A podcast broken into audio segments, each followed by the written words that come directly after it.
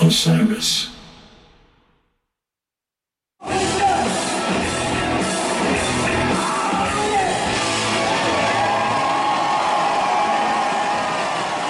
It was time for a change. Time to try something new.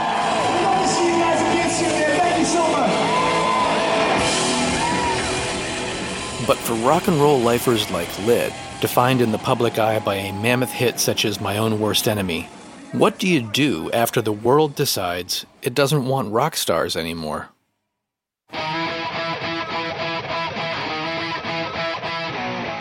Roundhill Music presents My Own Worst Enemy.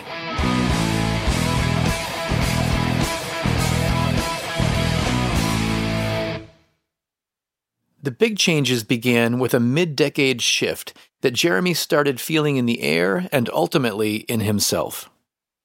There was an interesting time period around 2003, 2004 when rock radio and especially modern rock radio, KROQ, and all that stuff, rock bands stopped having guitars in them. And it became this whole other, like, weird, alt collegey kind of weird thing. And it was so uninspiring and so just like sad to me. And I was the first one to start coming to Nashville, you know, in like 05, just seeking something else that was had a guitar in their hand and that was like talking about some real shit and not just like this weird, goofy, ethereal stuff with keyboards and whatever. A big part of the picture was the fact that Lit's longtime manager, Ruta Sepetys, was living in Nashville by that time, and she helped clear a path first for Jeremy and eventually for the rest of the guys. When they were living in LA, and I called Jeremy and I said, Look, because they're write, writers writing for other people, like producing, you know, I said, I want you to come out here. Just, just come out here. Let me, let me, you know, buy you a ticket. Just come out. And he came out and I said, and I said, I'll set you up with, with the right. And he said, with a country guy? I said, yeah. I said, but it's going to be someone that, you know, and so I set him up with a co-write with Jeffrey Steele, who, you know, maybe in Los Angeles isn't, you know, as well known, but here, like Jeffrey Steele is royalty. I just bought him a ticket. He came out and he wrote with Jeffrey Steele and stayed, you know, near Nashville. And I was so happy to have him, you know, here, even though it was short-lived. And then he just kept coming back and kept coming back. And he met Jamey Johnson. And then AJ started coming. And then Kevin bought a property here. And so, and now Desmond's here. You know, I mean, we're all like together again. It's so great. By that time, country music was soaking up the influence of a lot of the 80s rock that Lit grew up on. So, it seemed like a natural fit as Jeremy gradually embedded himself in the Nashville songwriting scene. Over time, Jeremy wound up working as either a writer or producer with country stars like Cole Swindell, Colt Ford, John Michael Montgomery, Heidi Newfield, and more. But there were changes of a very different kind to get through first. In 2009, the close knit band that had weathered all kinds of ups and downs together was shaken to its core by personal tragedy. Drummer Allen Shellenberger, who'd been an essential element in Lit from the very beginning, lost his life to cancer on August 13th at the age of 39. They were with Allen when he took his last breath, uh, and they wouldn't have had it any other way.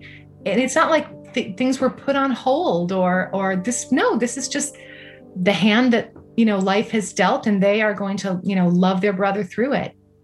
Kevin moved Allen in with him Allen had been living in Arizona and he, he moved him in with him, literally, and was nursed him and took care of him.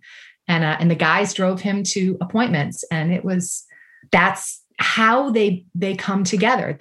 It's not something that they have to do. It's just something they do. It's instinct. It's, it's their unit. And there's something really beautiful about that. When Allen was ailing, friend and fellow drummer Adrian Young of No Doubt was one of those who stepped up when we went to tour in support of our album Return of Saturn in 2000, they came out with us and instantaneously we all like super bonded and you know laughed about some people we knew in Orange County and we had a lot of fun on that tour. Um, all four of those guys were a really really good time, but I, I especially grew close to um, Allen, the drummer, who has since passed, unfortunately. And so he and I um, remained close throughout the years that he had left. and um, we played a lot of golf together. And he he had um, he had brain cancer, and so what was happening to him was that it was becoming more difficult for, for him to play live. And so the band and Allen asked me if I would come with them to just kind of stand by if he was having trouble at that time. And I filled in a couple dates for him, you know, because there's some nights where he was he was fine and he can do it, and there was some nights where it was harder for him. And eh, you know, to be to be frank, it was really hard to to watch. You know, it was one of those weird situations where as a drummer, I was hoping not to play. And usually it's the opposite. You know, drummers they, they, they don't do good at sitting idly by. But um, it was cathartic and it was it was good to be there with my friend, but it was also very difficult at the same time. No one could have summed up all the band had been through better than Lit themselves, as they did with California Sun from These Are the Days Best friends in a beat up van, down to be more than a local band. A lot of miles, a lot of songs, and everyone we had to prove wrong. Man, it sure felt good that number one, not bad for a California sun. Lost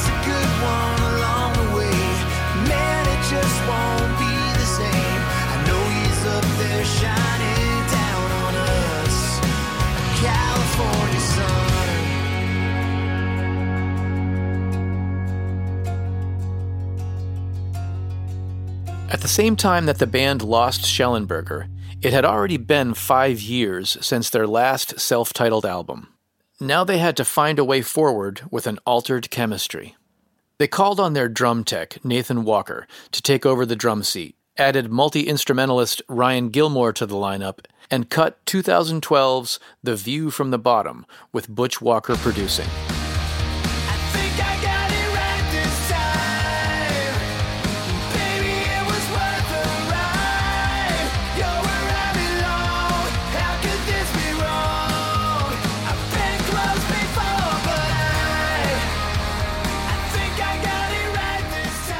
The stylistic shift of Lit's next album might not seem so drastic, even though it undoubtedly surprised people who only knew My Own Worst Enemy.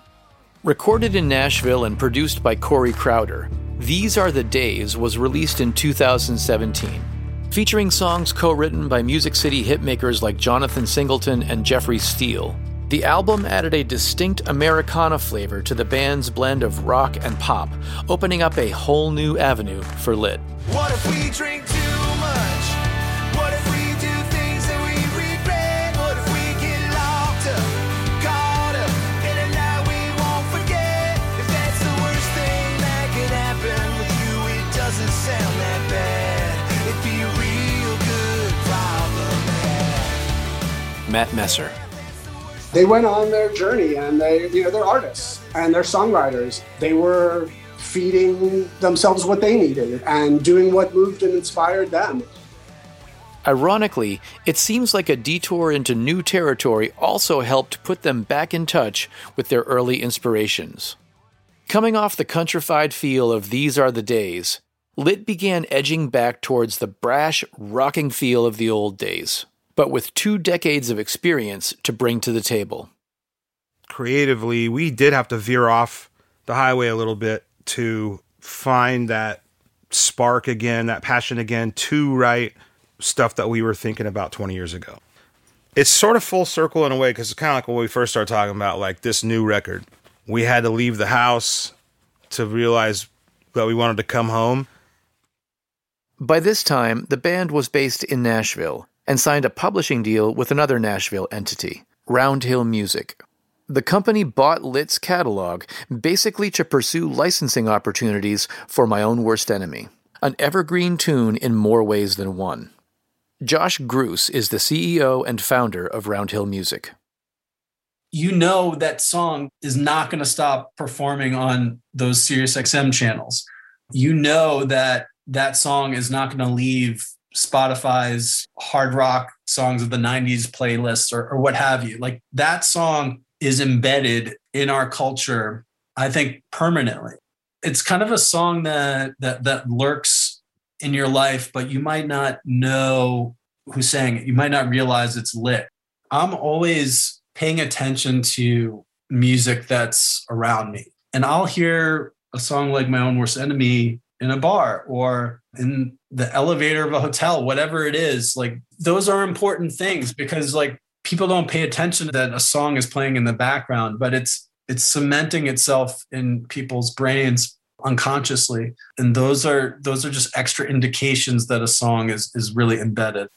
The reason why I really was aware of that song was there's a 90s cover band in the New York area called Bayside Tigers.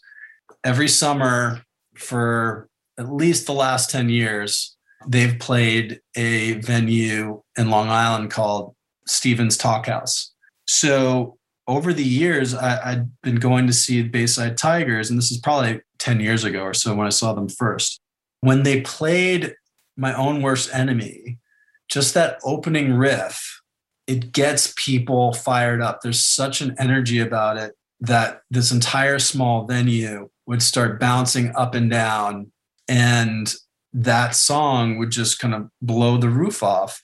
And, you know, I remembered saying to myself, I've got to look up who sang that song with that riff. I've heard that song my whole life, but I just, I now need to put it in my playlist and know exactly who performed it. That's how I really became aware of that song and always had in the back of my mind would be a great one to own because it just it's recognizable but it's also one that people get extra fired up about. The fact that the roundhill deal eventually led to a new lit record seems to be perfectly in keeping with the cyclical nature of their story. One of the neat aspects about roundhill is that we have a record label. And we bought their their publishing. So we own the copyright to my own worst enemy but we are also the record label for their new record. And being able to do business in, in a more of a 360 degree way with artists like that is unique. Like not not every group like roundhill that buys catalogs can also be a record label and, and properly market and promote a new record. Plus we have the studio, which is amazing. It's it used to be called Quad Studios. It's where amazing albums like Neil Young's Harvest was recorded. I mean, it's it's an iconic, legendary studio that we put a lot of money into fixing up. After a break, new music from Lit.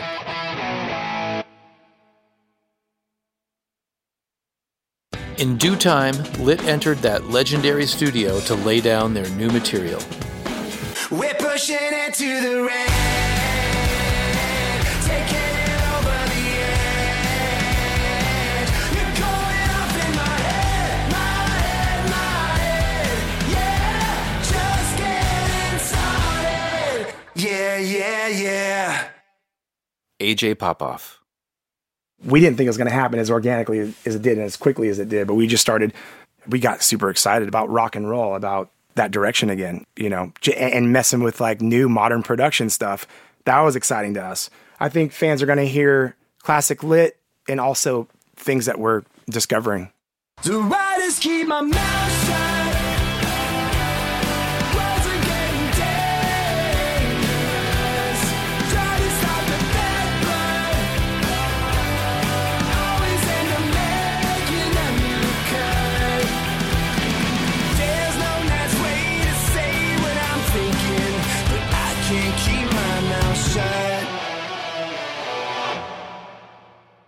I'm a pop guy. I love everything that's on pop radio right now.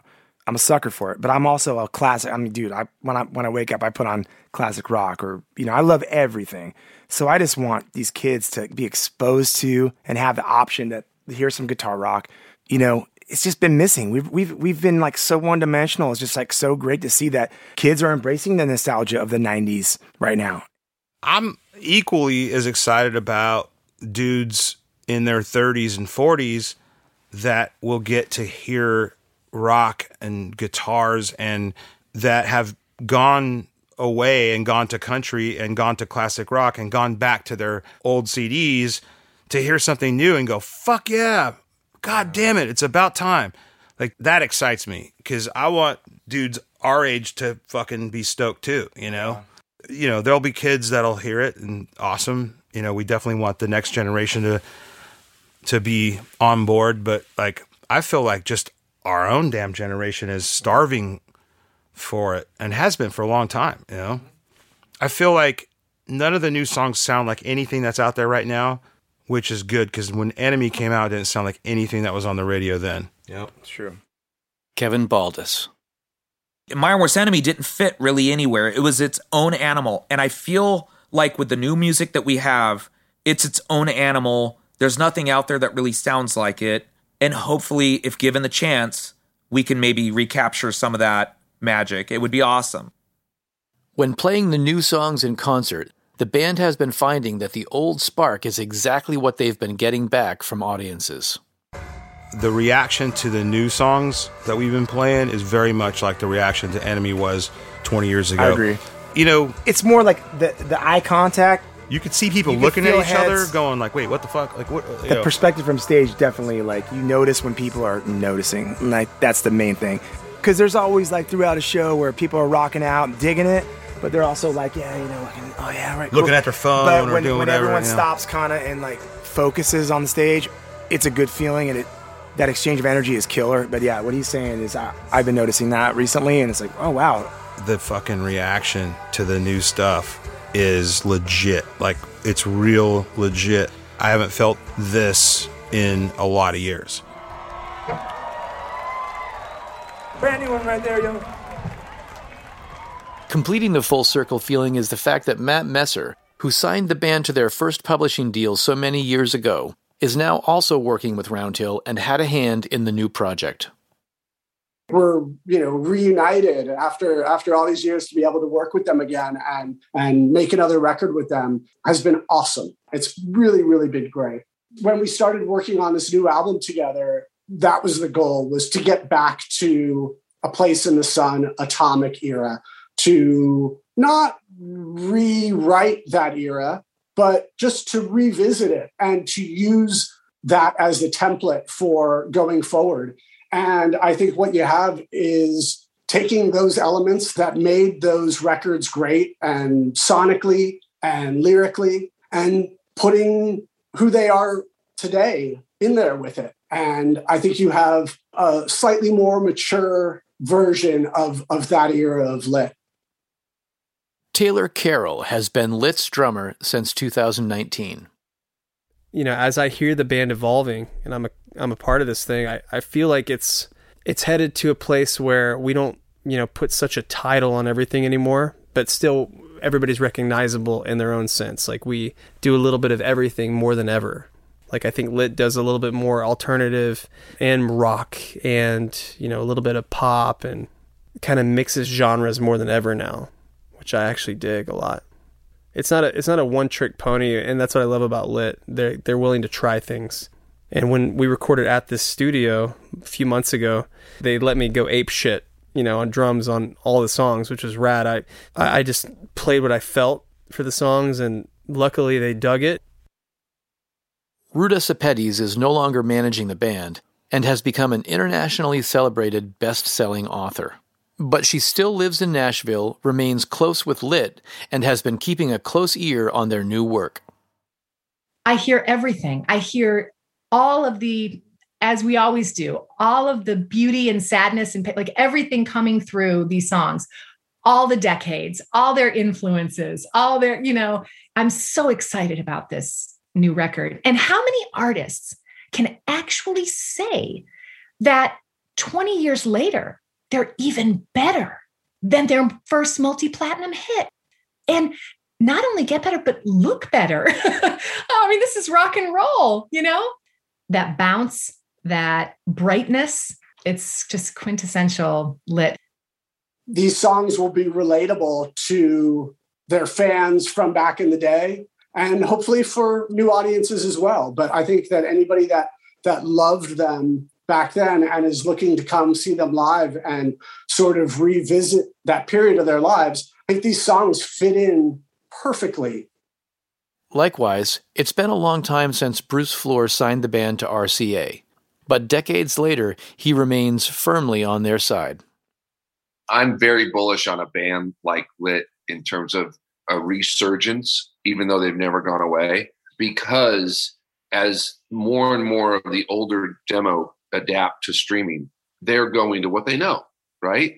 And when people go, I remember this song, I remember this band, this band's playing next Thursday night, let's go, right? And they pack up, they now have money for tickets, and they go, and maybe they take the two kids too and say, Hey, Johnny, this is what a real rock band is. It's a perfect time for lit. And and it's a great thing for music. Sam Hollander. It's obviously going to be a very cool record. These are talented guys. You don't just step in shit. This was good stuff. I believe everybody can write one great song, but once you get to multiple sort of successes and songs that register, you, you should not be slept on. People have claimed that rock has been dead, you know, for a long time. Well, well, rock's never been dead. You know, Metallica still sells out stadiums around the world. But in terms of being on the the charts and everything like that, it's been a while since rock music has. But it'd be nice if guitar driven music came back into vogue, basically. And and you never know. You never know. The new lit tracks like Yeah, Yeah, Yeah and Mouth Shut may give listeners the same spark they got from my own worst enemy. But for the band, it's all part of the path they've been on since the 90s. It's four kids from Orange County on a journey through peaks and valleys, and even though only three of them remain, the bond that held them together has only become stronger with time. The glue happened early on. Whatever that was, whatever that ingredient was, that chemical that became the glue that connected us. We've been through some shit that would have broken up most bands. I would describe it as a band that has been through life, death, tragedy, divorce, marriage, kids, all the ups and downs that anybody in this world experiences and goes through. We've been through it all and and maybe you could even say that it was magnified because when you're in our position, the lows tend to be lower and the highs tend to be higher, you know?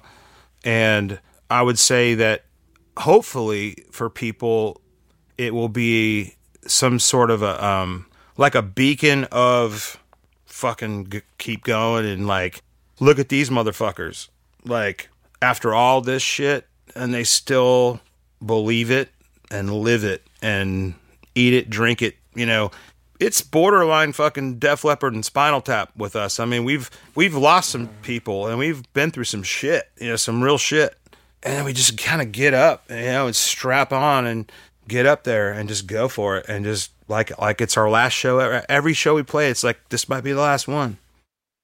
We get asked often, "What what are you so proud about with Lit?" And I think our brotherhood. I, I think the fact that we're still here. Don't get me wrong. There are times they want to kill me and I want to kill them. We literally are like brothers but I love them too, like brothers too, and we and we've kept it going this long. So there's somehow there's a magical chemistry happening that I think is really cool.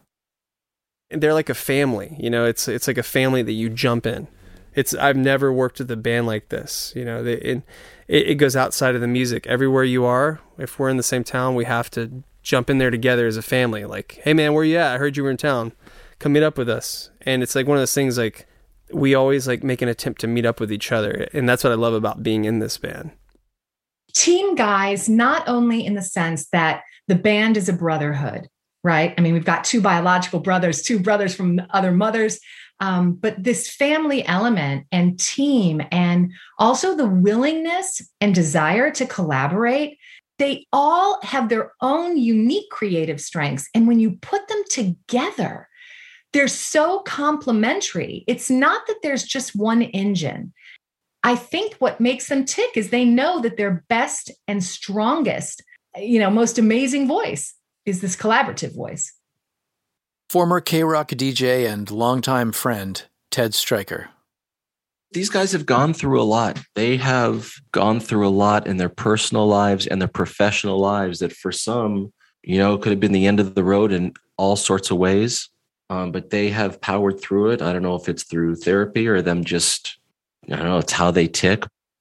When you listen to Lit's song, The Broken, You know, when they say, like, you know, you can't break the broken, they absolutely epitomize that that is lit. They have been dealt more punches and more bad hands and so many things that just seem downright unfair and and tragic, tragedy. And yet they keep going. It's amazing. By now, we know some of the reasons my own worst enemy became a hit and why it stuck around for so long and we've got a pretty good idea of what it's done for Lit. But let's not get it backwards. In the end, maybe the most important thing to remember is that Lit isn't about my own worst enemy. It's the other way around. The ability to stand in the midst of the wreckage of whatever went wrong yesterday, look around, laugh it off, and keep on rocking that's my own worst enemy. And that's lit from top to bottom. They've survived tragedy. They had a thousand things that could have they could have said, fuck this. The key, in my opinion, to Lit's longevity is not my own worst enemy. It's the other stuff they did. It's the follow-ups, the depth. It's miserable. It's Zip-Lock. It's whatever they did to create this thing that Lit is. That's what kept the longevity. My own worst enemy is the moon flag, right? But everything else is the reason why the flag's still on the moon. They were lifers when they were teenagers. There, there is no plan B. Lit, they take netless leaps. This is live without a net. We still love going on stage and performing. Dude, there's days I can't get out of bed because my body hurts so bad. But you put a bass around my neck and walk me on stage, and, and it's like I'm 24 again. I don't know how or why it happens, but I pay the price the next day. it's what ibuprofen's for.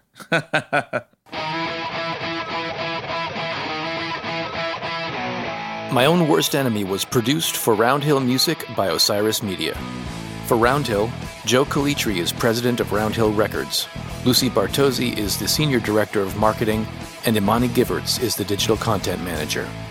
For Lit, the executive producer is Dave Rose, president of Deep South Entertainment.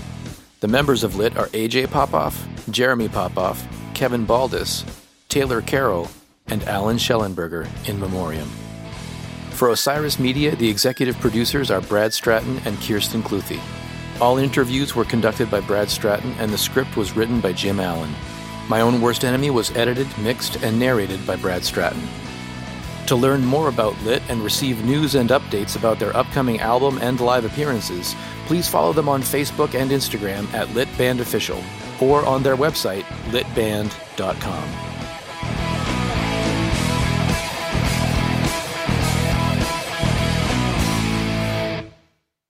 In retrospect, we could have turned it up a notch or two. Osiris.